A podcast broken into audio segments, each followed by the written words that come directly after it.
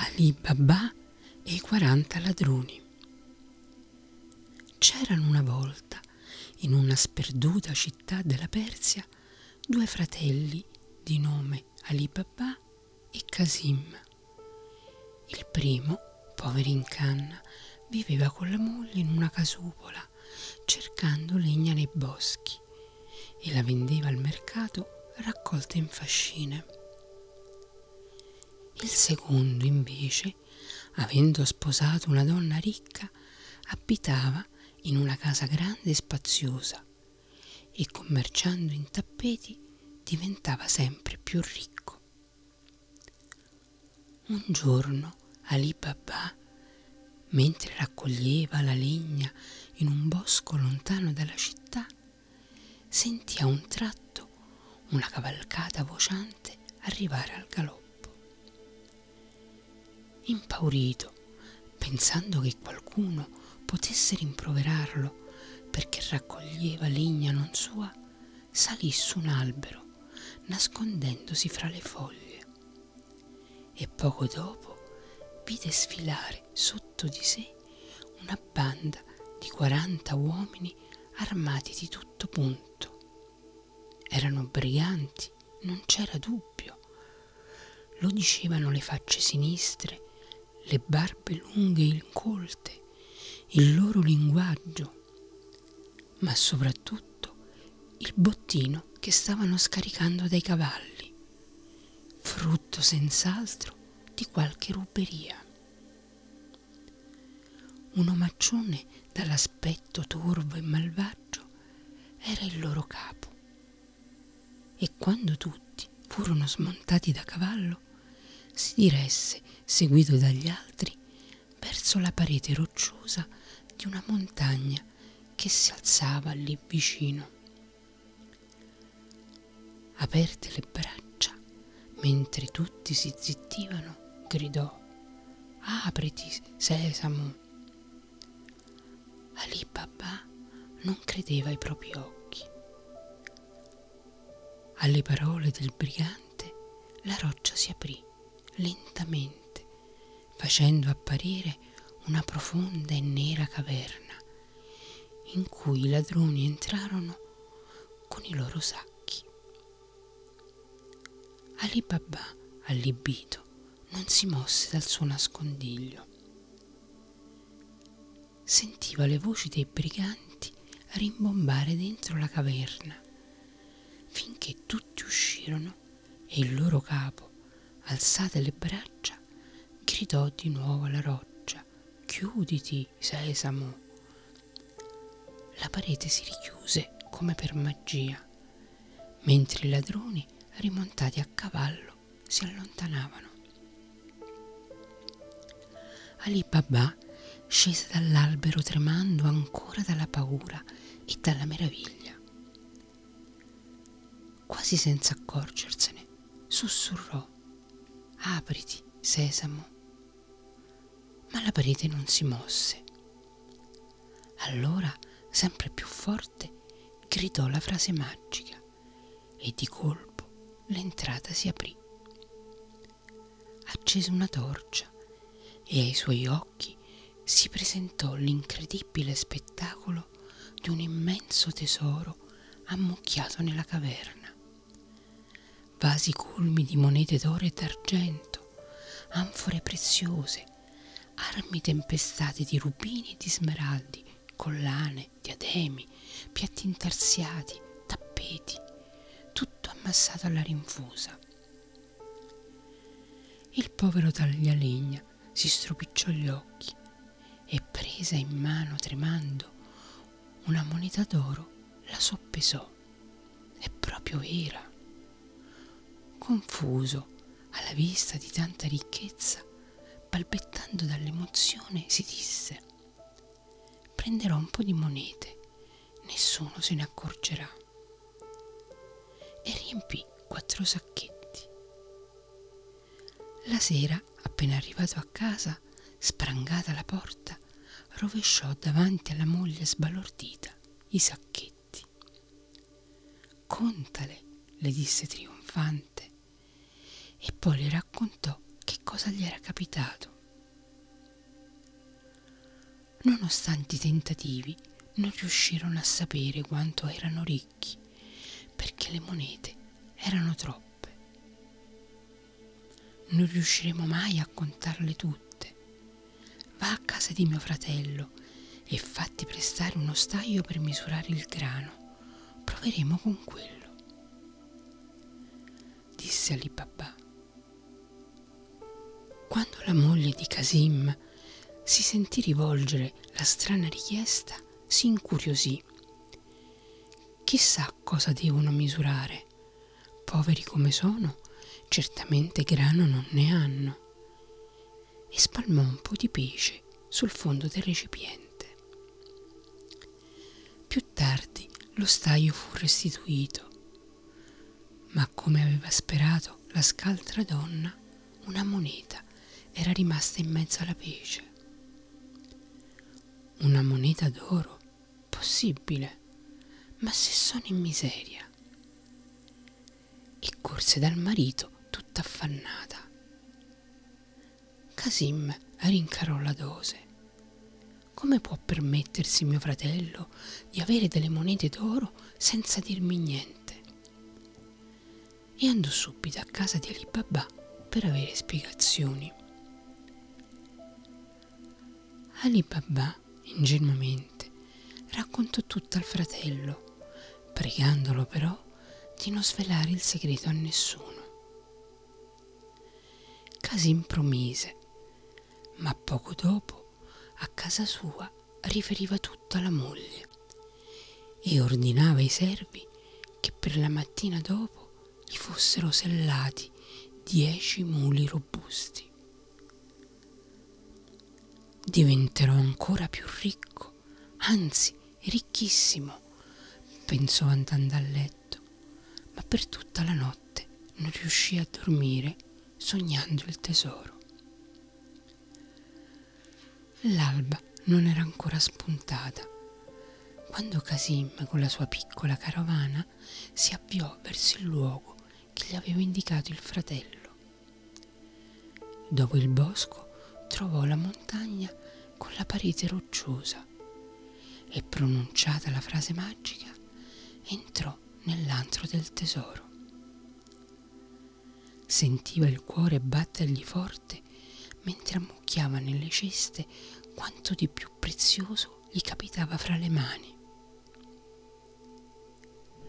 La sua avidità però lo tradì, perché si accorse che le ceste erano troppo piene e pesanti e non riusciva neanche a spostarle.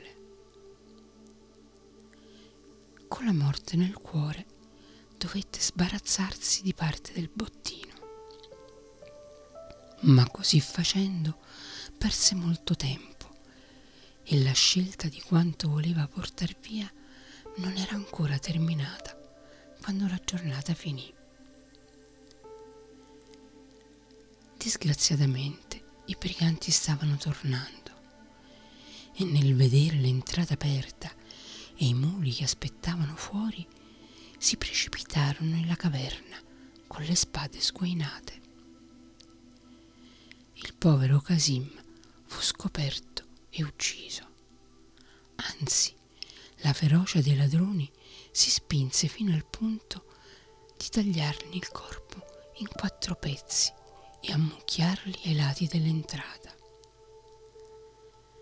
Il capo dei briganti urlò: così, se qualcuno si azzardasse a entrare ancora qui, saprà la fine che gli spetta. Per 2 giorni la moglie di Casim attese invano, finché, angosciata, corse da Alì Babà per raccontargli dove era andato il marito e chiedergli aiuto. Alì Babà scosse la testa. Mi aveva promesso. Poi però, affezionato come era al fratello, prese un mulo e si diresse subito verso la caverna. Quando con orrore vidi i resti di Casim, si mise a piangere, ma poi trovò il coraggio di avvolgerlo in un tappeto che legò al basso del mulo.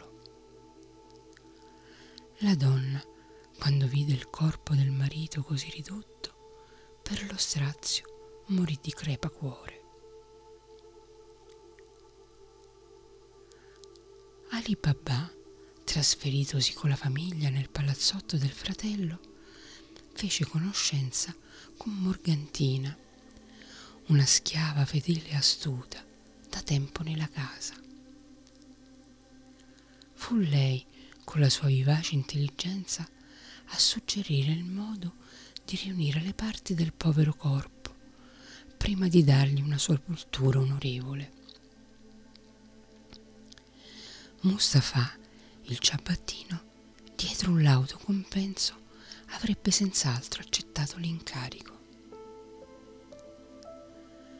Dovrai farti bendare, però, per non sapere dove ti porterò ed evitare così i pettegolezzi.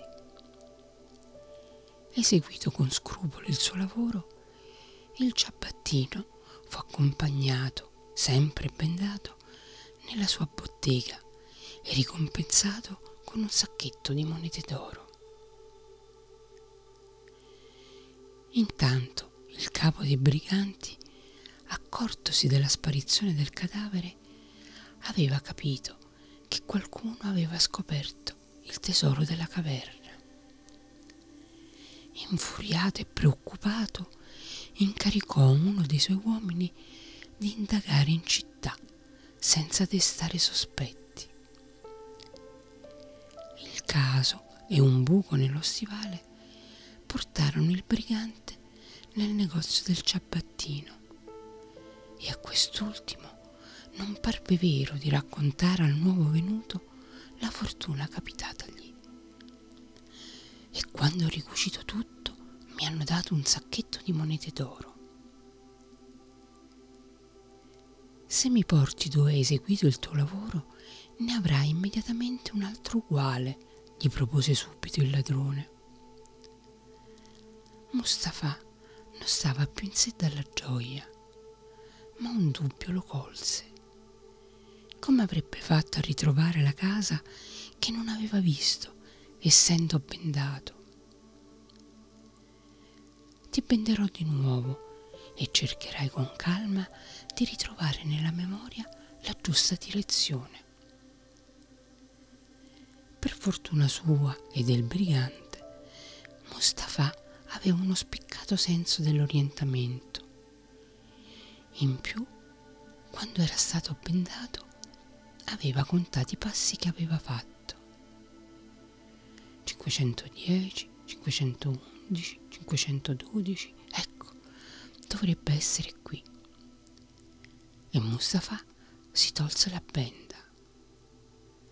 Erano proprio davanti al palazzotto di Alì Babà e il brigante, liquidato Mustafa con la ricompensa promessa, senza farsi notare, tracciò una croce rossa sulla porta, correndo poi ad avvisare il capo della scoperta fatta.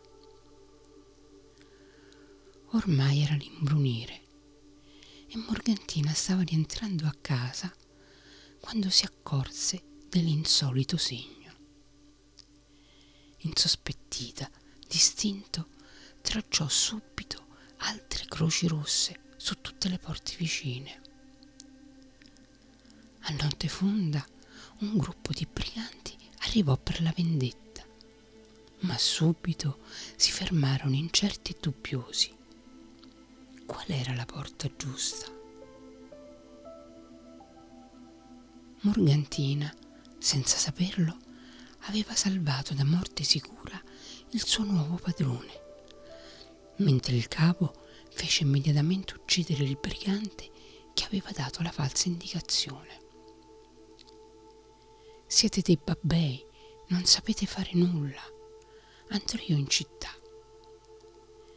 Si vestì da mercante e andò a trovare Mustafa. Il ciabattino, felice di continuare a guadagnare, lo condusse di nuovo di fronte alla casa di Alì Babà. Il capo non tracciò nessun segno, ma fissò nella memoria la strada e la casa. Poi, tornato nel suo covo, mandò altri 2 briganti a comprare un carro e 39 orci di grandi dimensioni. In ogni orcio fece mettere uno dei banditi che erano rimasti in 38 dopo l'uccisione del compagno. L'orcio rimasto fu riempito di olio e caricato insieme agli altri sul carro. Occorsero 4 cavalli per trainarlo. Poi, finalmente, il capo dei ladroni si diresse verso la città. Era tardi quando arrivò davanti alla casa di Alì Babà e questi gli chiese subito: «Posso fare qualcosa per voi? Sono un mercante di olio e domattina presto devo essere al mercato. Ormai è tardi e sono molto stanco. Non potreste ospitarmi?» Alì Babà, felice di poter dare ospitalità a qualcuno, lui che in passato era sempre vissuto in una misera casupola, accolse con calore l'ospite e ordinò di portare nel cortile il carro del mercante. Dopo la cena sontuosa, prima di coricarsi, il brigante, con la scusa di controllare se un orcio si era rotto durante il viaggio, andò nel cortile e sollevò a ogni recipiente il coperchio, avvertendo i ladroni di stare pronti durante la notte a uscire a un suo segnale per uccidere gli abitanti della casa. Più tardi tutti dormivano. Solo Morgantina era rimasta in piedi per riassettare la cucina. Le venne in mente di assaggiare l'olio del mercante per confrontarlo col suo e uscì nel cortile. Aveva appena tolto al primo orcio il coperchio quando sentì con spavento una voce che chiedeva: «E ora?» La donna, pronta, bofonchiò: «Non ancora, più tardi!» Per 38 volte la scena si ripeté, ma quando arrivò all'orcio colmo d'olio, la giovane, che era molto forte, se lo trascinò in cucina. Qui lo travasò in una caldaia che mise sul fuoco finché tutto il liquido diventò fumante. Con una brocca tornò nel cortile e versò in ogni orcio l'olio bollente. A uno i banditi furono così tutti uccisi e Morgantina si nascose in un angolo aspettando. Di lì a poco il capo scese in cortile per dare il segnale dell'attacco. Ma via via calzava il coperchio, accorgendosi che i suoi uomini erano tutti morti, si sentì afferrare dal terrore e dalla disperazione. Che posto era mai quello dove tutti i suoi piani venivano sventati in anticipo? Come una belva ferita scappò nella notte, tornando solo nel suo covo. La mattina dopo, Morgantina raccontò allo stupefatto Alì Babà quanto era successo durante la notte. «Come potrò ringraziarti per quello che hai fatto? Sei una donna straordinaria. Da oggi non sarai più schiava, ma vivrai libera nella nostra casa.» I corpi dei banditi furono sepolti nottetempo in un bosco vicino e Alì Babà pensava così di non avere più niente da temere. Ma il capo dei briganti, con il passare dei giorni, si era rimesso dallo spavento e dal terrore di quella notte, e la sua sete di vendetta aumentava. decise allora di usare l'astuzia invece della forza. Si tagliò la barba e cercò di cambiare il più possibile le sue sembianze, travestendosi da mercante di tappeti. Riuscì così al mercato a conoscere Tabit, il figlio di Alì Babà, e a cattivarsi la sua simpatia e la sua fiducia. Prima o poi questo sciocco mi inviterà a casa sua e riuscirò finalmente a fare una strage. Ti ha venduto dei meravigliosi tappeti a prezzo molto basso, disse Alì Babà al figlio. Invitala a casa nostra. Quando Morgantina si trovò a servire a tavola l'ospite, ebbe un dubbio che diventò certezza. Il mercante di tappeti e il brigante di quella notte erano la stessa persona. Tornò in cucina senza dire niente, ma quando a tavola passò vicino a Alì Babà, gli chiese il permesso di eseguire una danza alla fine del pranzo in onore dell'ospite. Se ti farà piacere, acconsentì questi. Dopo il caffè, la ragazza arrivò fra uno svolazzare di veli e il tintinnio del tamburello, ma nella mano destra teneva stretto un pugnale. Fu alla fine della danza che la lama lucente entrò con forza nel petto del falso mercante. È lui il bandito, l'ho riconosciuto, guardatelo bene. Voleva ucciderci tutti se non l'avessi fermato in tempo. Ancora una volta Morgantina aveva salvato tutto e tutti. Tabit l'abbracciò per primo, senza sapere che di lì a poco la sua simpatia sarebbe diventata amore e l'avrebbe sposata. Alì Babà restò quindi il solo a conoscere il segreto del tesoro che amministrò saggiamente per molti anni, senza mai rivelare a nessuno la parola magica che apriva la caverna dei 40 ladroni.